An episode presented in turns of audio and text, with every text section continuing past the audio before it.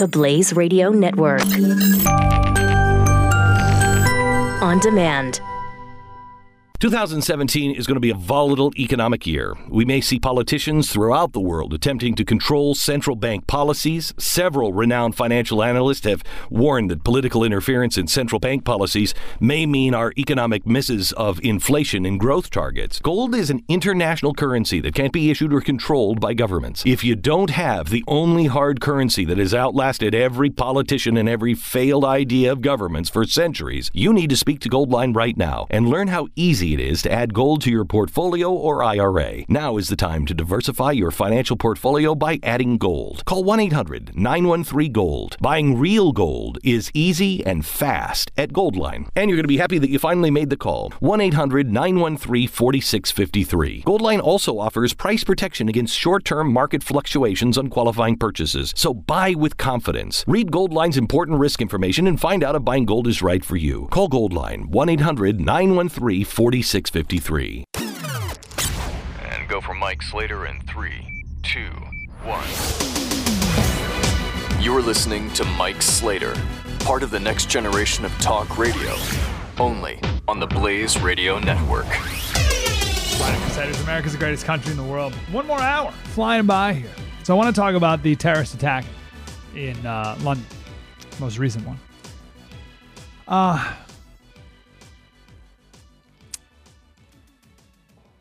So every time an attack like this would happen, let's go back a couple years. I would get angry at at, at society. Right? It's like, gosh, when will people wake up? And then there'd be another one, and I'd say, oh, surely people will wake up now. And then there'd be another one. And say, okay, well, like th- this, this is it, right? People have to see what's in front of them now. I mean, how many of these attacks does there have to be? And then they'll say it's a lone wolf or it's a depressed person or an unemployed person. And they'll completely ignore all reality to try and dismiss it as no big deal. And then we have a coordinated attack, not a lone wolf, involving many different people at the same time, deliberate, running over people and then slitting their throats. They would have beheaded people if they had more time. And if their goal wasn't to kill as many people as possible. Screaming Allah and all the rest. And and I hear this and i see this. Oh, okay. Surely now the people of London and the world will wake up to this. No, nope. So I had an epiphany the other day. I distinctly remember where I was when I had it. Where I was isn't important to the story. It's just that I was. It was. It was an epiphany. You know, when you have an epiphany, you tend to remember everything around it. So I've come to the conclusion that these attacks will have to be way worse before a majority of people wake up and start to care. I'm talking worse than 9 11. Worse than 9 11. So, the reason I think we came together after 9 11 was because battle lines weren't yet drawn teams weren't yet decided.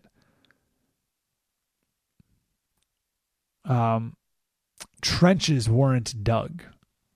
So when we were attacked, everyone just did the right thing because no one had any other place to go, right? Which is like, oh, let's all do the right thing.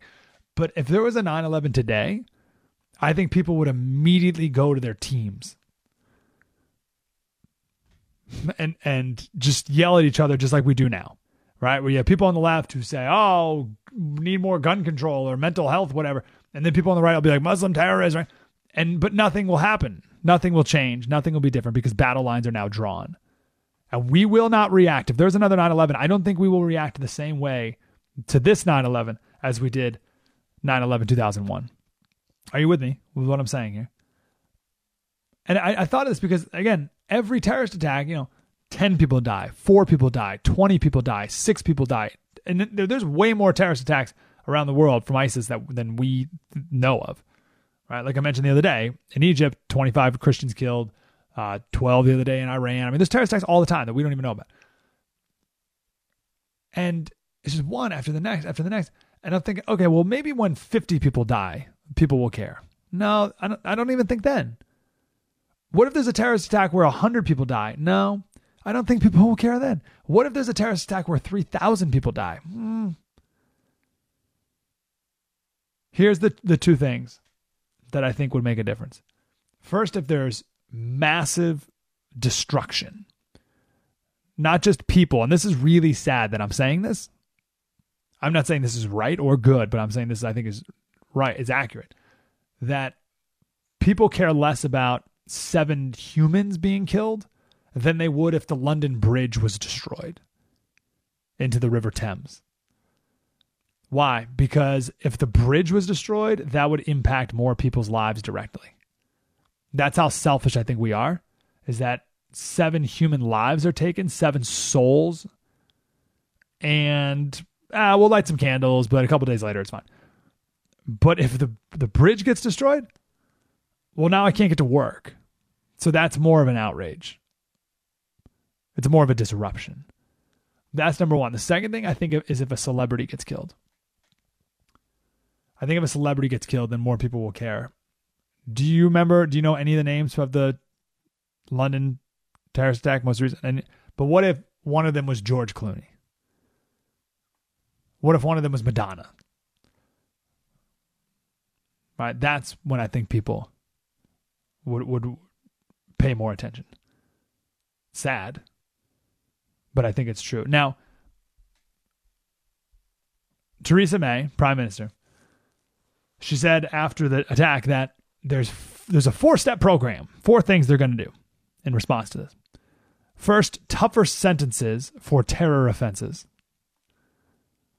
We don't have time to go into each of these. I just want to go into the fourth one, but tougher sentences, less tolerance of extremism. I love that. Not zero tolerance, just less, just a little bit less. I mean, right now we have a ton of tolerance, but we're just to have a little bit less. Like a ton of tolerance as in one of the terrorists you know this we don't need to rehash all this but one of the terrorists was in a video like a documentary that played on the bbc about islamic extremists in london. And there, there he is with the isis flag in a park. Like, so that's pretty tolerant but we're just to have a little bit less. Not zero tolerance just a bit less.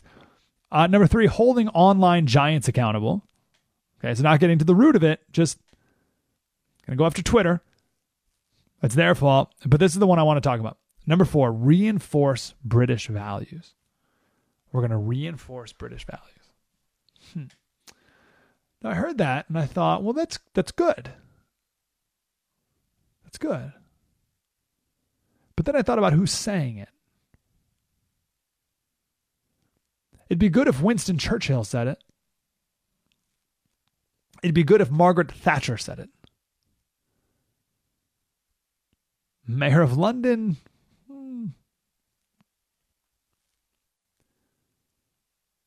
Slater, how do you know? You know, how do you how do you know what they're going to say British values are that need to be reinforced? Well, I mean, listen, it's tough to define.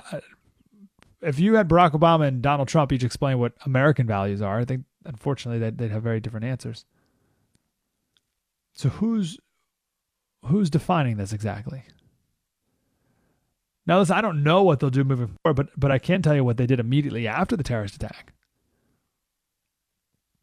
This is the Scotland Yard Assistant Commissioner, so the police chief. In she, he's saying in an, and if there's another terrorist, she she's saying if there's another terrorist attack, Britons should quote run away as far as possible. People should flee rather than ducking down where they are and then hide once they cannot flee further from the attack. So a a PR effort from the police department, in the case of a terrorist attack, run, hide, tell. That's what they're saying. Run, hide, tell.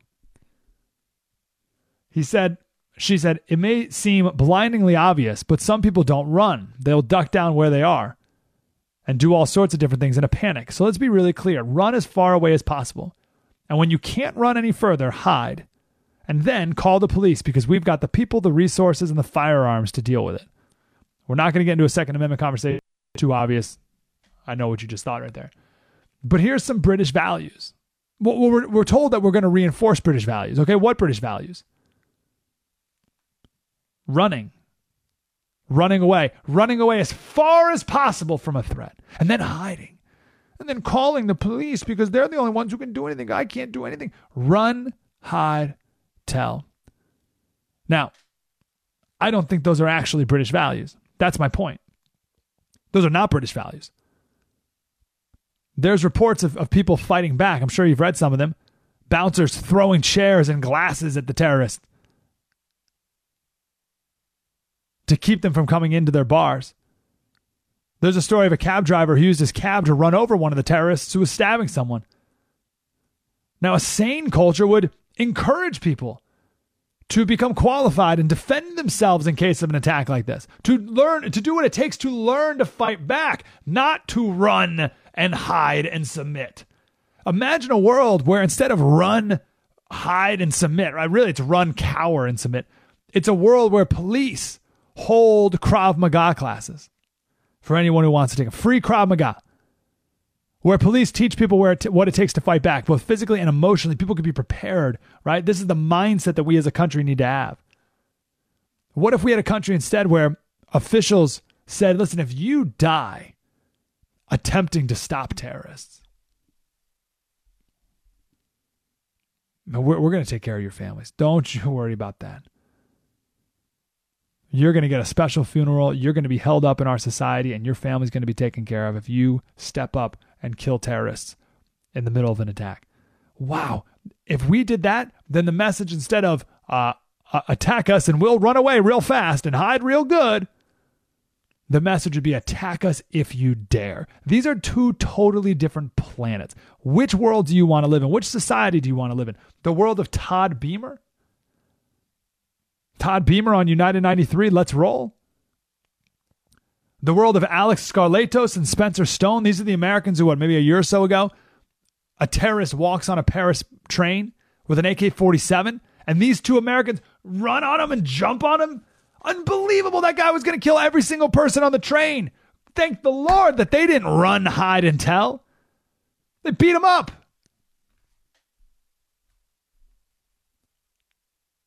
Which world do you want to live in? That world?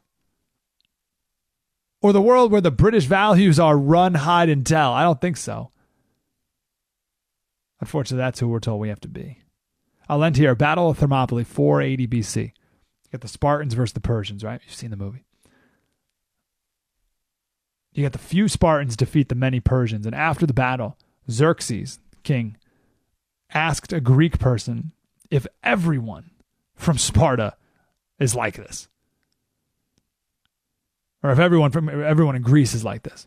And the Greek guy says there's a town called Sparta, which contains within it about 8,000 full grown men. They are, one and all, equal to those who have fought here.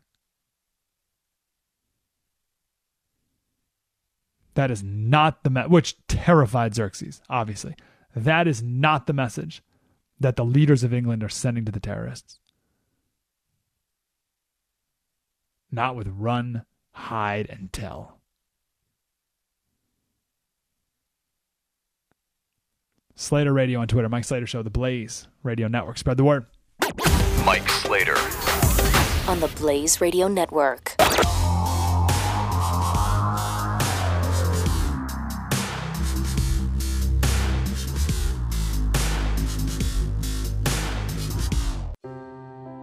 Are you worried about your mom or dad living alone in their house? Hi, I'm Joan London. Listen, I know how difficult it is to find senior care for someone you love. That's why I recommend a free service called A Place for Mom. They are the nation's largest senior living referral service. Call A Place for Mom today. To receive free information on senior living communities in your area, call A Place for Mom at 1 800 803 6951.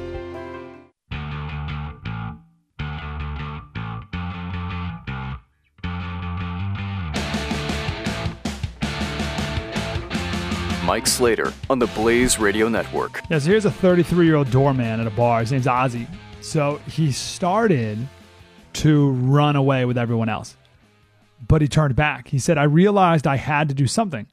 If I hadn't turned back, there would be so many people caught up in the panic, there would have been more people hurt. So me and another guy started launching bar stools, bottles, and glasses at them, the terrorists, to try and disrupt them. It was completely chaotic, like a war zone. So the terrorists were trying to go into this bar, but because these guys were chucking stuff at them, and they don't want to fight, they turned and ran in a different direction, right into police who shot and killed him. So this guy, because he did not run and hide, saved lives. So what the heck is wrong with authorities when they say, "Oh, run, run as far as you can," and when you can't, st- just keep running, just keep running even more. And when you can't run any, just never stop running, and then hide and call us. Well, like, I don't get that. When we have so many examples here of the people who save lives by doing the the opposite, and everyone knows it's the right thing to do. Everyone knows it is. I'll wrap up this uh, this London talk with this, and then I want to get to some D Day stories, as Wednesday was the 73rd anniversary of D Day. So this is Mark Steyn's definition of the post-terrorist theater that we've talked about the last, unfortunately, couple weeks. He says, "Congratulations! It involves the post-terrorist theater involves congratulations for the speed of the emergency services." The sober anchorman announcing that Theresa May will be chairing a meeting of Cobra. That's the uh, it's like an emergency meeting as though a bunch of bureaucrats with a butch sounding acronym has any clue about how to stop the corpse count from mounting. The cynical strategy of British and American leaders is to get their citizens used to this.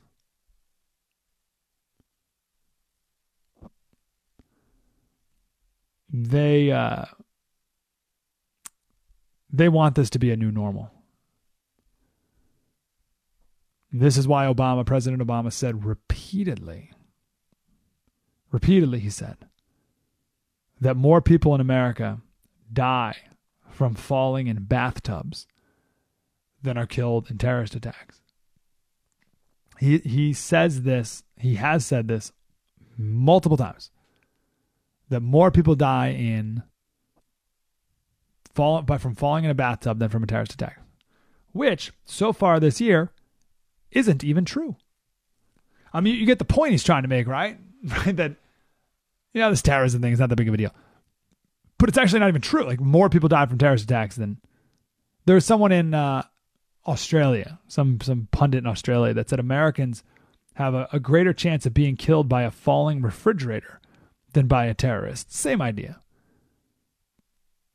Also, not true. The U.S. Product Safety Commission said that toppling electronics and appliances, so this includes TVs, refrigerators, everything, kill 29 people a year. And British Islamic terrorists killed 30 people in 12 days. So, where 29 people a year fall, die from falling all appliances, I'm assuming mostly TVs, British Islamic terrorists killed 30 people in 12 days. No, we're not going to take it any more literally here because that's not their actual point. The bigger point is that they're trying to brush this all off as if it's normal. Just like, you know, listen, people die from falling refrigerators, but it's more, you know, you're still going to have one. You're still going to have a refrigerator. It's worth having a refrigerator because you got to keep your food cold, right? Think of all the benefits that you and your family have from having a refrigerator. Might you die from a falling one? Mm, uh, no, like almost zero. Same thing they're trying to do with refugees, right? Oh, listen, might you die from uh from a terrorist?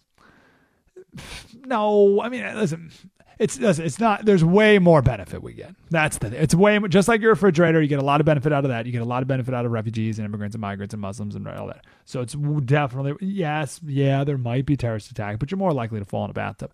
That's what they're getting at.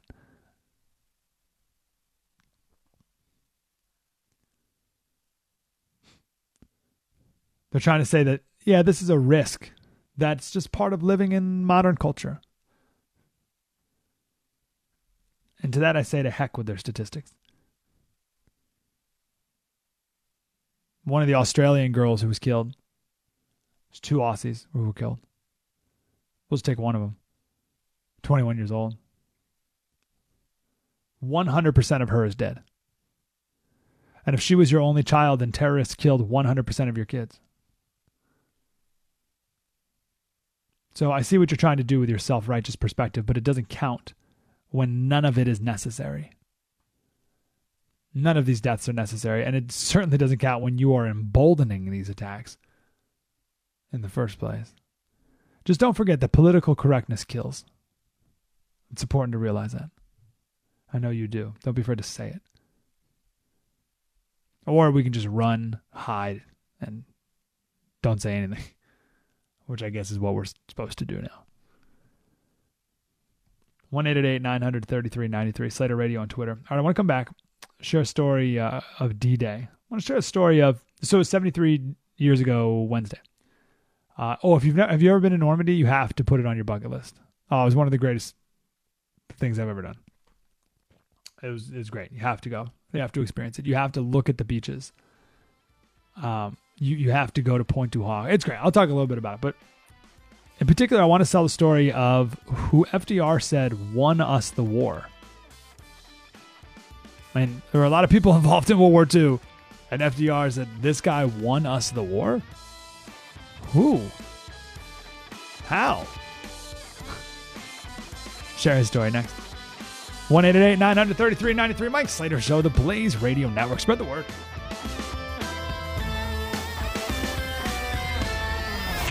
This is Mike Slater, part of the next generation of talk radio. On the Blaze Radio Network.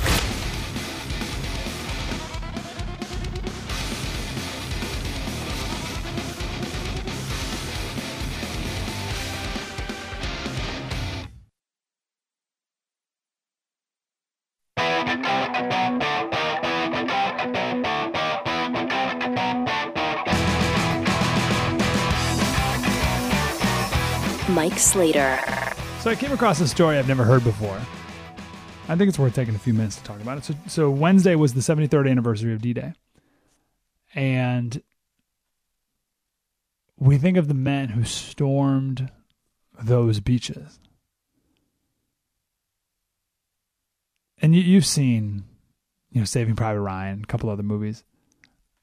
And they're in those boats, the landing crafts and the back hatch opens up.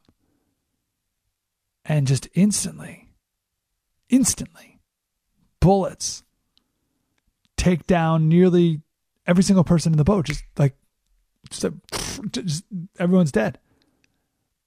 It is impossible that D Day worked. It's impossible.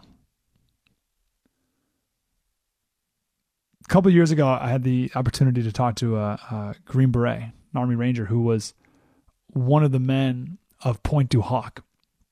So Pointe du Hoc is the uh, it's Point, and then D U H O C, Pointe du Hoc. It's one of the, it's the highest point between the beaches, and the Nazis fortified the top of that cliff so that they could just lob bombs on any invading army if they decided to come on the coast. So obviously the Americans had to take out this area before they could invade the beaches. If they didn't do that, I mean, they definitely like they just every all the Americans would be dead in two seconds. I mean, they just just keep launching bombs from the cliff. So they had to take it out. So the Army Rangers did it. Everything went wrong. Every single thing went wrong. So the cliff's hundred feet tall. Think about that. That's a ten story building. Ten stories. Think so. Your your house is probably two stories, right? So that's twenty feet is 100 feet tall. They planned to arrive at night so that they had the element of surprise, but they were blown off course. So by the time they got there, the sun was up. So there was no more surprise. Also, it rained. So they had these grappling hooks that they were planning on shooting up to the top of the cliff and then climbing up the rope. Well, the ropes got wet, so they were heavy. And most of them didn't make it to the top of the cliff. So not only is it daytime, but they're climbing fewer ropes, and the Nazis are just on top of the cliff, just mowing them down with machine guns. Somehow, they're 225 Americans. Somehow, they got up there. But when they got up there, everything was gone. Now, this is what's crazy. The mission wasn't to secure the cliff. The mission was to destroy the guns destroy the artillery. And I remember I was talking to this guy and I said, Well, you got up there and, and the Germans were gone. That's great. You win. And he said, No. The goal was to destroy the artillery. And there was no artillery, so we had to go find it. I said, What are you talking about? So they had to go into this thick brush. I'm telling you, the grass is over your head. They had to go into this thick brush where the Germans were hiding with all their artillery. And just I mean it's like think like a cornfield, but it's even it's even thicker than a cornfield, right? Insane. Absolutely insane. I bring this up because I when I talked to this guy a couple years back, I asked him if he's ever been back to Pointe du Hoc. And he said he went back one time. He was with his wife. And he walked to the edge of the cliff. The very cliff that he and 225 Army Rangers climbed. And he walked right right to the edge. He put his toes over the edge of the cliff. Which is telling in and of itself because no one would walk that edge that close to the cliff. It's unprotected. No one would walk to the edge of it. But he knew he would be protected again, right? He he, he wasn't scared to walk right up to the edge of it. And he looked down over the edge of this hundred foot tall cliff. And he said,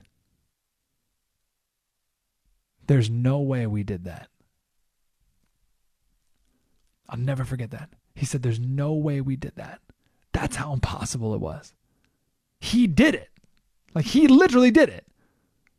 It'd be one thing if I went there and and said, "Oh, there's no way someone could do that."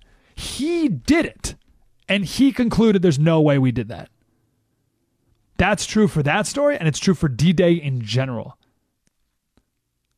There's no way it worked. But it did. Now, to my main story here. I've been thinking a lot recently about not just the men on the front lines, and, and not to take anything away from them, obviously, but the people behind the scenes in war and the unsuspecting people that you uh, really would never hear about. it could be like code crackers, for example, right? The people who crack these the, the enemy code, stuff like that. Um, Andrew, and also scientists, right? Andrew Higgins is one of these men. Higgins, growing up, uh, not a good student, uh, tough, no nonsense guy. But the only place he found peace was around boats. He loved fixing boats. Started doing it when he was 12. Lived in Nebraska. He moved to the South in his early 20s, uh, but he, he didn't work on boats when he moved to the South. He was in the, the timber industry. Now he's working for this company, and the company had trouble moving timber in shallow water, and they couldn't figure out how to do it. And he wasn't doing anything with boats at the time, but he said, "Oh, I, I know about boats," and he decided to build a vessel that could move the wood down down a shallow water down shallow river, right? Not even a decade later, he owned a small shipyard in New Orleans and he was building these boats, these super shallow boats that were really popular with loggers and oil riggers. And they were designed so that the propeller doesn't hit the ground. Right? He called it the Eureka boat. And it wasn't until a couple years later when the Marines came calling, they needed some boat that could be used to to land on beaches. Why? Because the beaches weren't as guarded as heavily as the ports. So the deep water ports, the Nazis were all about them, right? Because that's that's the place where invasions take place because there's deep water. And they weren't really too worried about the beaches. Obviously, they were protected. They just told about Pointe du Hoc, but they weren't as protected as the deep water ports. So the Americans said, "All right, if we're gonna if we're gonna invade, we have to do it in the beaches." But they didn't have any boats that could do it. So they went to Higgins. One day, Higgins had 50 employees. Just a couple weeks later, he was one of the world's largest boat manufacturers. Little perspective here. September 1943, the Navy, the U.S. Navy, 92% of the boats in the Navy were made by Higgins. Now, obviously, you know, you have an aircraft carrier versus these one of these boats, which are really small, but just each boat's a boat. 92% of them were made by Higgins. I'm sorry, maybe I wasn't. I should have mentioned this earlier. These are the boats that you see on Saving Private Ryan, right? The boats where they go up on the beach, or as close to the beach as they can, and then the back opens up and they run out onto the beach. One of FDR's advisors, it's called the Higgins boat now. One of the FDR advisors in Newsweek article in 1942, he said, It is Higgins himself who takes your breath away. Higgins is an authentic master builder with the kind of willpower, brains, drive, and daring that characterized the American empire builders of an earlier generation. It is pretty easy to see, and this can be said about a lot of people and a lot of things, but it's easy to see that we would not have won the war without the Higgins boat.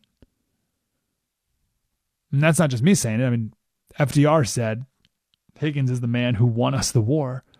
I don't think we could have won the war because there's no way we would have gotten so close to the beaches.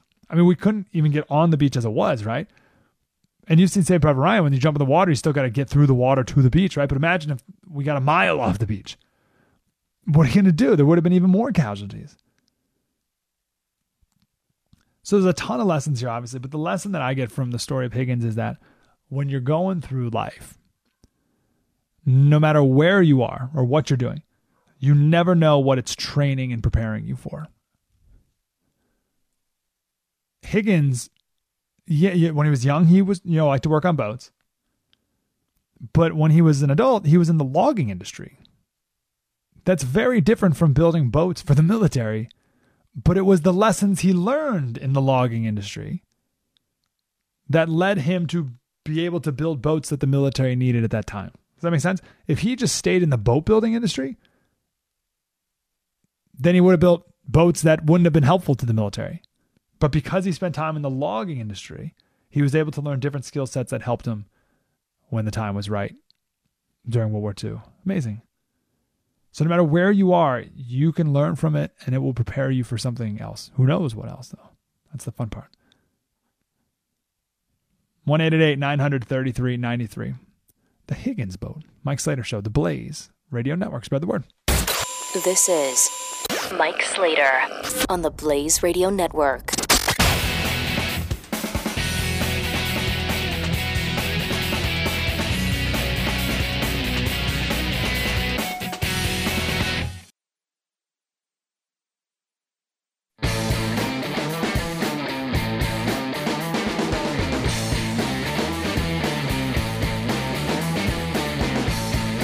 888 900 3393. Mike Slater is on. One last D Day thing. Slater Crusader, I appreciate you being here today. We'll uh, wrap up here with the last D Day story. Um, the just, just on the, the theme of how impossible D Day was, and even the guys who were there looking back on it, being like, oh, those, that's impossible. What? And we were just talking again, just to bring the point home if Higgins never worked in the logging industry, then he wouldn't have designed that boat and D Day couldn't have taken place. But even all that together, there had to be a million other things that came together. And one of them was the massive deception campaign that took place to make D Day possible that I never only learned about recently. There's a couple different names for it because there's definitely a couple different aspects of it, but one of them is called um, Operation uh, Overlord. So they the, the Americans, the Allies, had to put on this huge fake deception campaign in order to think in order to make, make Hitler think that we were invading somewhere else. So they had about a dozen German spies who they flipped and turned into British double agents, and they would feed fake intelligence to the Germans. So a pair of these double agents told the Germans that the British Fourth Army was teaming up with the Soviets to invade Norway. So the, so the Germans are like, okay, all right, we'll keep an eye up on Norway.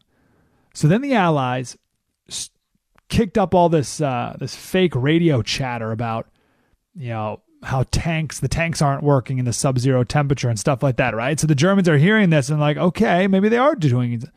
So Hitler, just a couple weeks before D-Day, sent some divisions up to Norway. This is my favorite though. We built inflatable tanks there's pictures. If you look this up, there's pictures of guys holding up a tank with one hand because it's just a balloon. And but from the sky, they looked real. So we had this army of uh, just all these this huge army of fake balloon tanks, and we even used these rollers to simulate the tracks behind the the tanks to make the planes think that they were real. Unbelievable. We had an actor, he was an Australian actor who looked like the general, Bernard Montgomery. So he would go scout out certain areas in the north, and the German spies would see him and they'd be like, "Oh, okay, yeah, why else would he be here if we were if they weren't going to invade Norway?" Amazing. Then on D-Day, we had planes drop these um, thin uh, strips of aluminum out of the back of their plane so that it showed up on the German radars as if there was a giant fleet approaching. Right? It was just one plane with a bunch of uh, aluminum. We even dropped fake paratroopers in Norway, and we had them wired so that they simulated rifle fire and grenades when they hit the ground. Had like fireworks on them. Amazing the deception. Now, even as D Day was going on, there was a Spanish businessman who was a spy for the Germans, but he was really, again, a double agent for the British. He fed fake intel to the British as D Day was taking place that the invasion of Normandy was just a red herring. And that, that, that so he this guy fed the Germans that D Day was the deception and the real attack was still coming up north right? So he totally flipped it on him. And he was so trusted by Hitler that Hitler delayed sending reinforcements to France, to Normandy, for weeks while the Allies got their foothold in Europe that they needed. It was just the delay that they needed in order to not just get on the land, but to get them situated. Isn't that deception unbelievable? All the things that had to come together? Again, impossible. Absolutely impossible. Like, if someone wrote it, there's no way it could happen.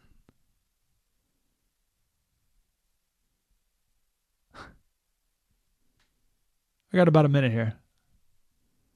I'll share one quick story. Frank Sobolewski, one of the Band of Brothers, uh, he was one of the men who liberated a, a concentration camps as they made their way through Germany. And he says, I witnessed it with my own eyes rows and rows of buildings, stacks of bodies, low moaning and crying, sobbing that made you want to plug your ears. Our officers rushed us out of there as soon as they could. They didn't want anyone giving the prisoners any of their rations because it might make them very sick to start eating our food uncontrolled. The graves registration and the medics were rushed in as we, the soldiers, were let out. Wow. That wouldn't have happened. They wouldn't have been liberated if it weren't for D Day.